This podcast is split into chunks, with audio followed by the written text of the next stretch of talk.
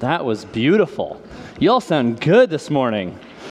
Uh, I'm not to say you don't sound good other mornings, but just this morning in particular, it's just beautiful. Uh, well, good to see you all. My name is Reed Capel, and I serve as the campus pastor here at the Olathe campus of Christ Community, and it's a, it's a joy to open God's Word with you uh, together. But before we do, I want to pray for our time as we continue on and worship together. So let's pray. Father in heaven, Lord, in this time, we ask that your Spirit would awaken us and enliven us to see and behold the beauty of your glory in the face of Jesus Christ. Lord, as we turn to your word, would you give us the ears and eyes to see and hear and to receive from you what you would have for us this day? So, Lord, meet us in our worries and our anxieties and our doubts and our fears, our joys and aspirations. And may you be the God who meets us wherever we are. So, Lord, may this time truly be honoring to you and edifying to us. We pray in Christ's name. Amen. Within the time span of just three years, uh, Horatio Spafford endured a series of tragedies that, that were enough to fill multiple lifetimes. In, in 1871, he lost his four year old son to scarlet fever. Later that year, Spafford lost all of his properties that he invested in in real estate in the Great Chicago Fire, leaving he and his family very economically vulnerable.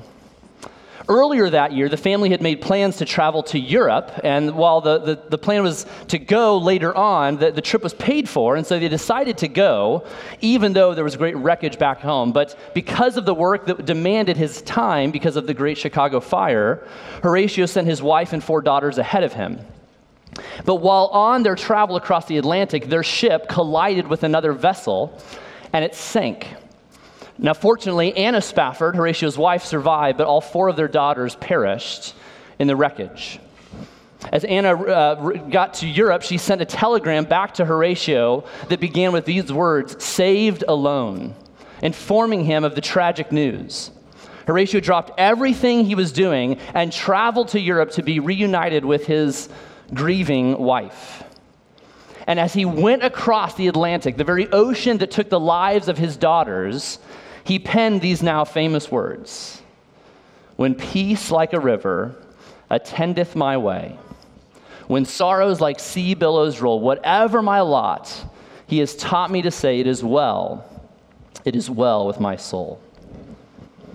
I don't know if you know the story behind that, but this is the true story behind the inspiration of this great hymn that we just sang. And, and you just have to ask yourself, like, what compels someone to sing a song like this in the midst of great sorrow and tragedy. Not, I mean, not even just to think them, but to put them to melody, to be remembered for decades and for others to sing them. It is the same thing that compelled Mary, the mother of Jesus, to sing her great song, the Magnificat, that we see in the Gospel of Luke. It is the grace of God the unmerited, unbelievable, amazing grace of God that compels us to sing these kinds of words in the midst of great sorrow and pain. And it is what inspired Mary herself to write these words that I want us to hear and to look at afresh this morning. So, if you would, I invite you to stand for the reading of God's word from the Gospel of Luke. And this morning we will be looking at Mary's song entitled The Magnificat, starting in verse 46. Luke chapter 1, starting in verse 46, hear the word of the Lord. My soul magnifies the Lord, and my spirit rejoices in God, my Savior, for he has looked on the humble estate of his servant. For behold, from now on all generations will call me blessed. For he who is mighty has done great things for me, and holy is his name. And his mercy is for those who fear him. From generation to generation, he has shown strength with his arm. He has scattered the proud in the thoughts of their hearts. He has brought down the mighty from their thrones and exalted those of humble estate. He has filled the hungry with good things, and the rich he has sent away empty. He has helped his servant Israel in remembrance of his mercy as he spoke to our fathers, to Abraham, and to his offspring forever. This is the word of the Lord. You may be seated. Well, today marks the beginning of, of the season of Advent. Uh, Advent is the time of year where followers of Jesus remember and re enter into the story of our past that, that shapes our present and brings hope to our future. It is the story of God entering our world in the person of Jesus. And, and this year, as we enter into Advent, we want to explore the story of the birth of Christ, our Messiah, through this sermon series entitled The First Songs of Christmas. And we're not talking about the songs that crazy people have been playing since November 1st. You know, you know who you are. But, but we're talking about the songs, the first songs sung and recorded for us in the early chapters of the Gospel of Luke. And this morning we turn our attention to the first song of Mary, the mother of Jesus, in her song entitled the Magnificat. And this morning, what I want us to see and explore in Mary's song, if there's one idea you take away from us this morning, I hope it's this, is that God's grace makes us sing. God's grace makes us sing. Now, I, I, believe that to be literally true, but it's also metaphorically true that, that God's grace, when we encounter it, it transforms us, it compels us, it moves us, it never leaves us the same if we have come to truly understand God's unmerited love and favor towards us, not because of what we have done, and in fact, in spite of what we have done to earn his judgment. God's grace compels us to respond. And we see this in the life of Mary. But to understand kind of how Mary got to a place where she could write these words declaring her praise to God, we have to back up in the story to see what was going on. So if you have your Bibles open, turn to Luke chapter 1, and I want to read for us verses 26 and 28. In the sixth month, the angel Gabriel was sent from God to a city of Galilee named Nazareth, to a virgin betrothed to a man whose name was Joseph, of the house of David. And the virgin's name was Mary. And he came to her and said, Greetings, O favored one, the Lord is with you. Now, one thing we have to say, like some of us, even if you haven't grown up in church, if this is your first time in church in a long time or for the first time, we're probably at least somewhat familiar with Mary, Joseph, and Jesus around Christmas time. But when we see this story, I want us to understand what is going on in Mary's response. Notice what Gabriel says. God is declaring through Gabriel to Mary that she is favored, that she is the favored one. And this is a very powerful and significant word. Because what it expresses is the, the significant value and worth and beauty and loveliness of the object that is favored. But what's so unique about this word is that it's not about what the person has done to be favored, but rather is what has been done to them. You see, to be the favored one is to be the recipient of someone's grace and love and beauty. It's why Eugene Peterson, in his paraphrase of this passage and the message, he says this, and I think it's really accurate. He says, You're beautiful with God's beauty. What does it mean that Mary is favored? It's that she's beautiful with God's beauty, beautiful inside and out. I love that. It's a perfect expression. It's kind of like if you ever get complimented for smelling nice because of the perfume or cologne you're wearing, like we tend to say, oh, thank you, which is so strange. Why do we take credit for that? Because that's not your natural aroma, just so you know. Like if you're getting a compliment because of your perfume, you should be thinking, Chanel or Calvin. You know, it's not your aroma that someone is so pleasantly admiring. In the same way, Mary is declared favored because of God's favor upon her. She is lovely precisely because God has loved her. But what's really interesting is that this message of grace, and it's so important to understand the order of this, because notice that Mary is declared favored before she does anything for God. Before she responds in obedience, she is declared favored, and this is always the order of how God operates with his people.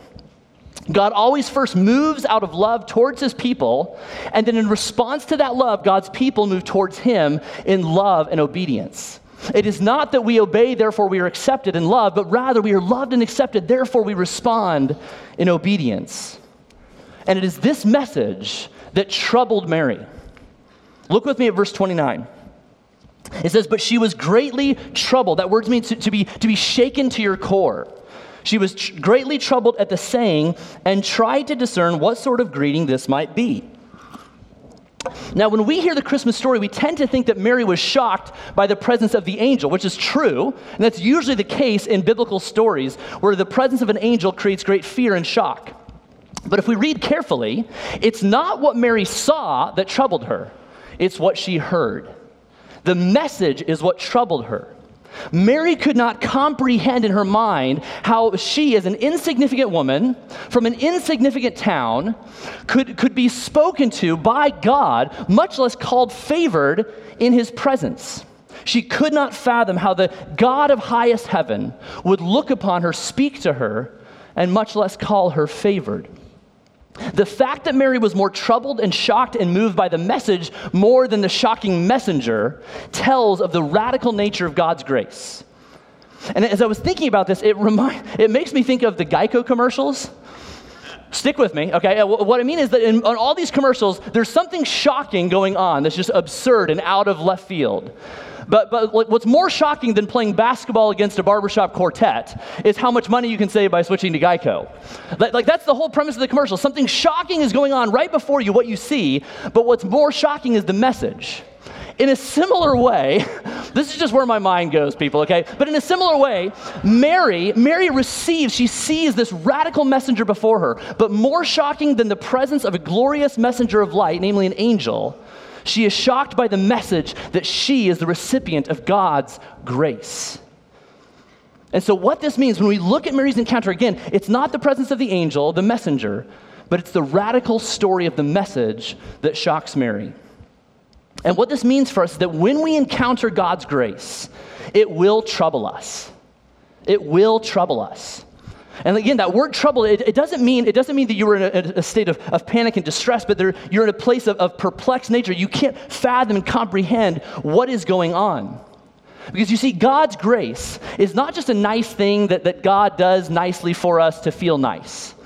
God's grace towards us is a radical act.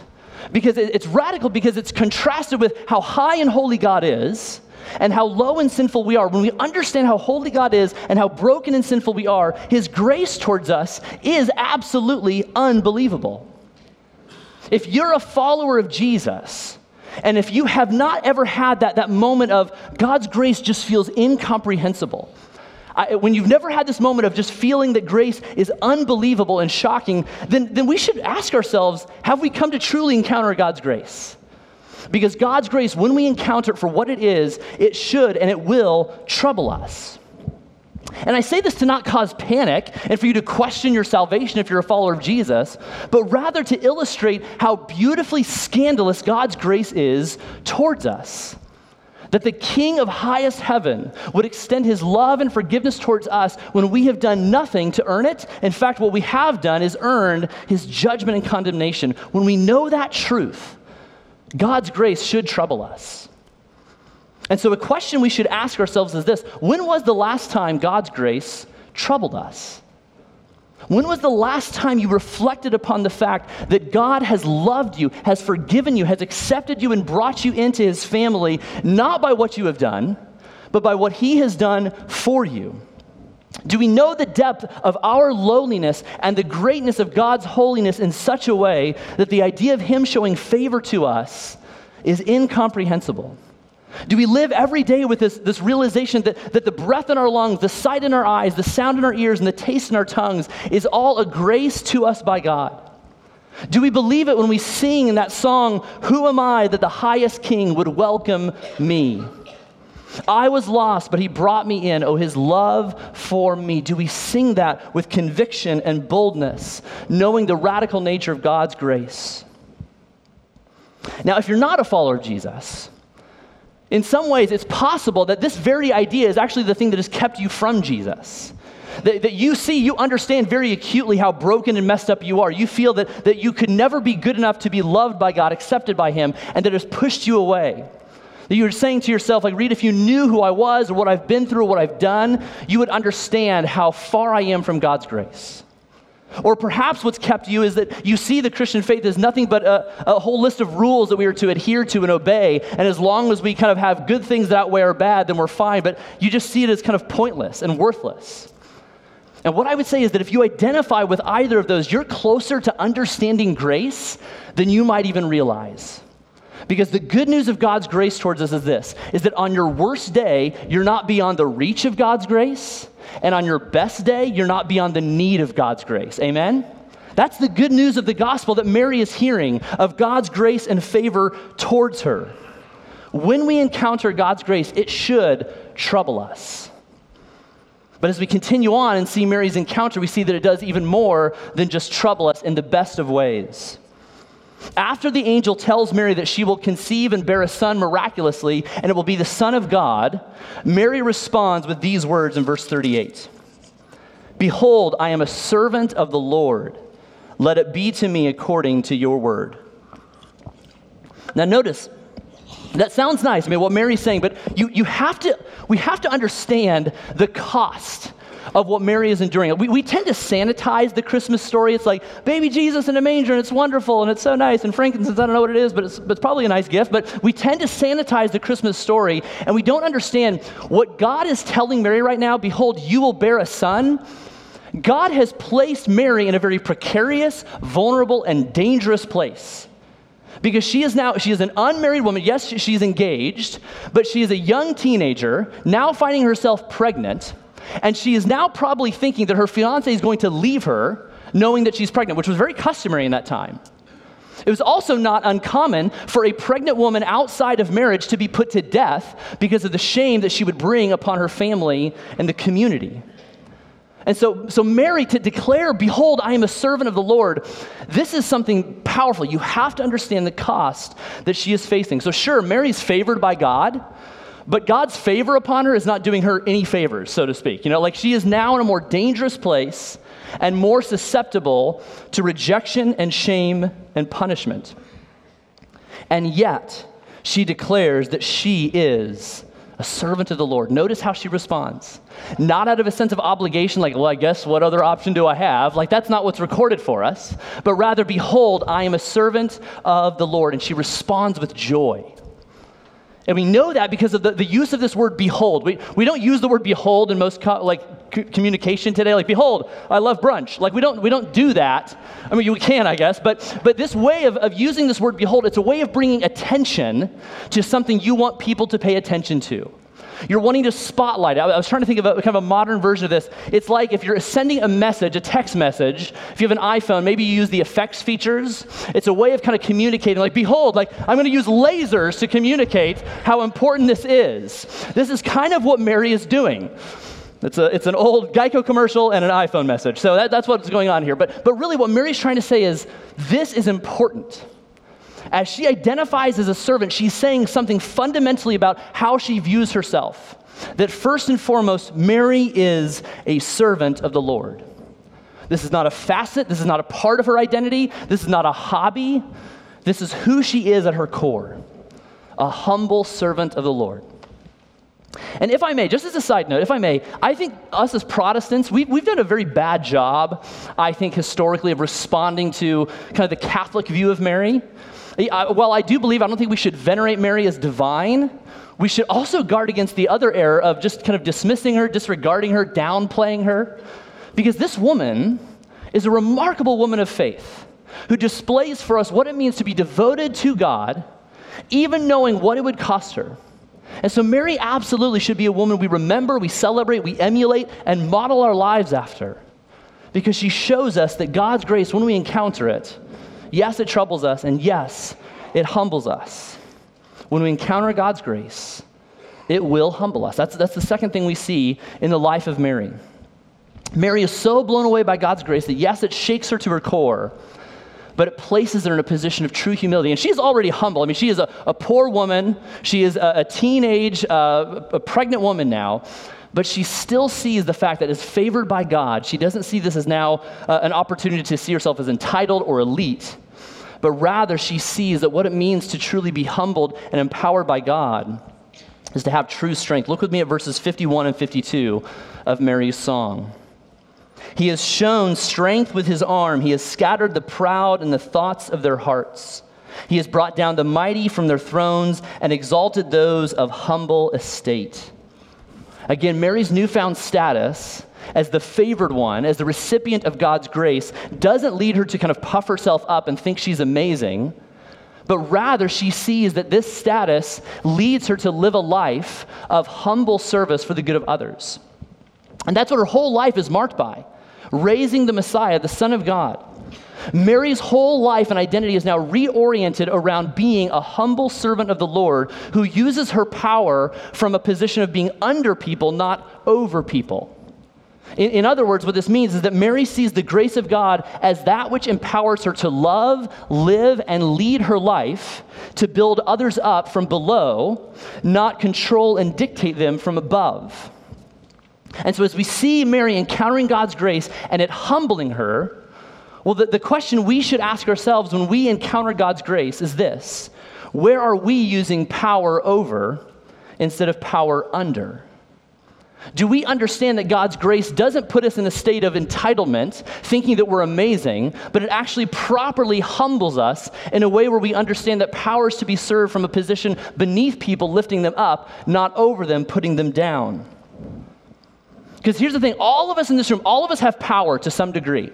Some of varying degrees, for sure, but the reality is that all of us have a power that is given to us by God to be stewarded for the good of others. And so, do we see God's grace as that which empowers us and enables us to serve and have this identity as a humble servant? So, so think about it if, if you work in the marketplace, if you're an employee or an employer, do you view, do you see your power and position to develop and empower your colleagues, your, your employer, your employee, your, your clients? Or do you see your power and position as a way to kind of keep people beneath you and to prevent them from climbing over you so that you have your place in the pecking order? If you're a parent, do you steward your power as a parent to wisely lead your children to make wise decisions to guide them? Or do you find yourself defaulting to kind of a because I said so parenting style or a not right now parenting style? That one's for me, just so you know. I, I, I, I, put that one in because that's my default parenting method. Not right now, because I said so. Do we operate with an understanding of how power is meant to build others up? If you're a man or if you're a young boy, do you see your power and strength as something that should be wielded to, to protect and to defend, to cherish, to lift up and value the women in your life? Or do you see your position of, of strength and power as, as being superior and dominant over women, to manipulate them in some way? Do we understand what power is meant to do to us? If you're a follower of Jesus, do you see your power as something given to God by God to you to serve others, to share the good news of Jesus? Or do you see it as putting yourself in a place of, of being morally superior to others and self righteous? I think this is something we need to really give attention to. And, and uh, recently I've been reading a book called Jesus Outside the Lines by Scott Sauls. It's a, a ph- phenomenal book. I would recommend it to you. And, and, even if you're not a Christian, I would commend it to you because he, he, he responds to some of the perverted versions of Christianity that have been distorted, that aren't an accurate representation of Christianity. And so it's possible that the Christianity you object to or the Jesus you walked away from is not the true Jesus. But he says this, Saul says this, in talking about what true power looks like. He says, Christianity flourishes most as a life giving minority, not as a powerful majority. It is through subversive countercultural acts of love, justice, and service for the common good that Christianity has always gained the most ground. This is kind of the picture of how we, as, as people who've encountered the grace of God, should now view and understand our power, our position, and privilege in all places to serve and use our power from under, not from over. This is what happens when we encounter God's grace. But as we continue on, we find yet again one more thing that God's grace does in our lives. Look with me back at verse 39 and 40. In those days, Mary arose and went with haste into the hill country to a town in Judah, and she entered the house of Zechariah and greeted Elizabeth.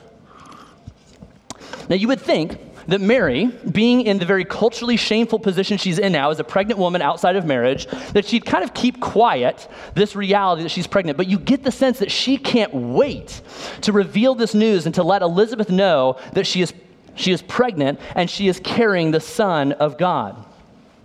And as the two of them have this kind of powerful moment, it's really beautiful. As the text shows us, they find themselves in this moment, they are, they are find themselves written into the story of God's redemption that they are seeing in their midst the fulfillment of God's promise that He declared to their forefathers through Abraham that through the line of David would come the Messiah to be the Savior and rescuer of the world. And as they're delighting in this and seeing themselves in God's story in this moment, you, you almost feel just like a Broadway musical, a song is about to break out. And that's exactly what happens as Mary leads into what we now know as the Magnificat, which is just a, the Latin word for magnify. And we read these words in verses 46 through 49. My soul magnifies the Lord, and my spirit rejoices in God, my Savior. For he has looked on the humble estate of his servant. For behold, from now on all generations will call me blessed. For he who is mighty has done great things for me, and holy is his name. So far from being motivated out of a sense of religious obligation to have to share this news and to declare it, you get the sense that Mary cannot contain her joy in what God has said to her. She responds almost with this knee jerk reaction of singing. Now, that doesn't mean that you have to love singing in order to love Jesus. But, but what it does mean is that we cannot encounter God's grace without being moved and transformed in some way. When we encounter God's grace, it will move us. It will move us. Yes, perhaps, and hopefully in, in, in singing for sure, but, but the bigger picture here that is God's grace leads us and moves us and transforms us. And so, yes, there is something to be said about, about God's people gathering as one body with one voice, singing to our one true God who has made us one with Him. But the bigger picture here is that when God's grace enters our life, it moves us.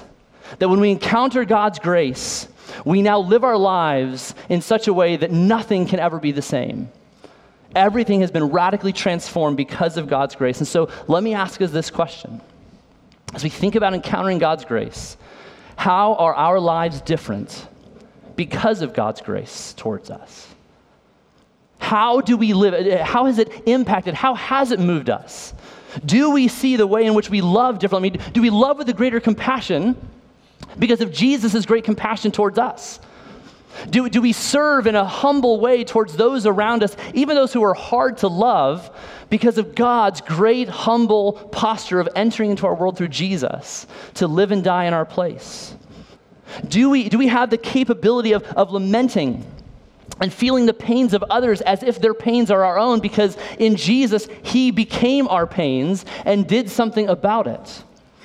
Do we understand that, that we are to now live in light of God's grace, that we should refrain from immoral and unethical and, and unjust forms of work and consumption and entertainment, not out of a sense of religious obligation, but because we now serve a king who is the Prince of Peace, who is the judge of all earth, who is the Holy One, who longs to see all broken things restored and made new?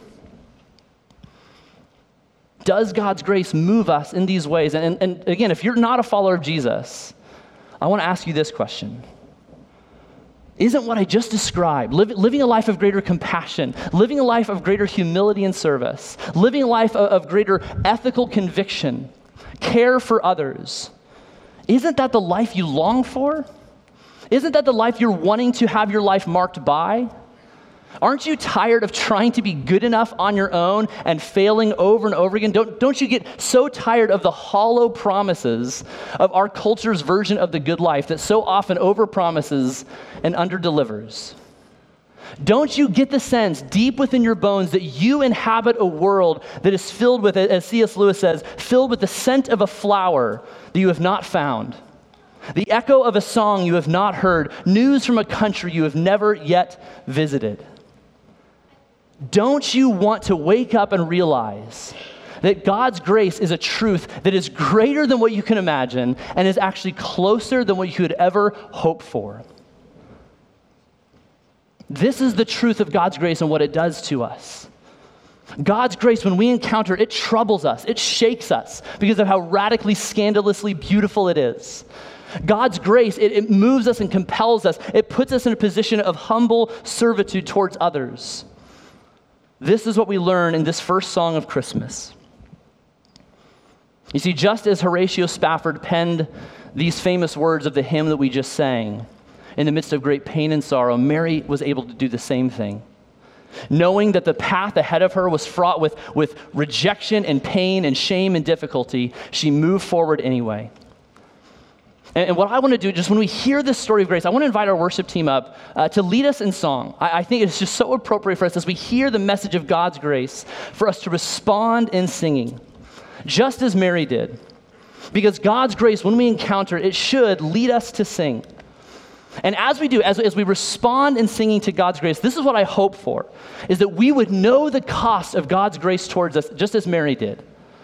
That we would be able, be able to identify with this amazing woman of faith as the one who would give birth to the giver of life himself, as the, as the one who would mend the wounds of the Messiah, whose wounds would heal us, as the one who raised the child who himself would be raised from the dead as the one who gave up her child, who would bear the sins of the world. Mary knew the cost of God's grace towards her. But do we understand it? When we know the grace of God towards us, it makes us want to sing and respond. And so I invite you to stand as we continue to respond in worship to the grace of God, declaring the truth of who we are in Christ Jesus. Let us sing together.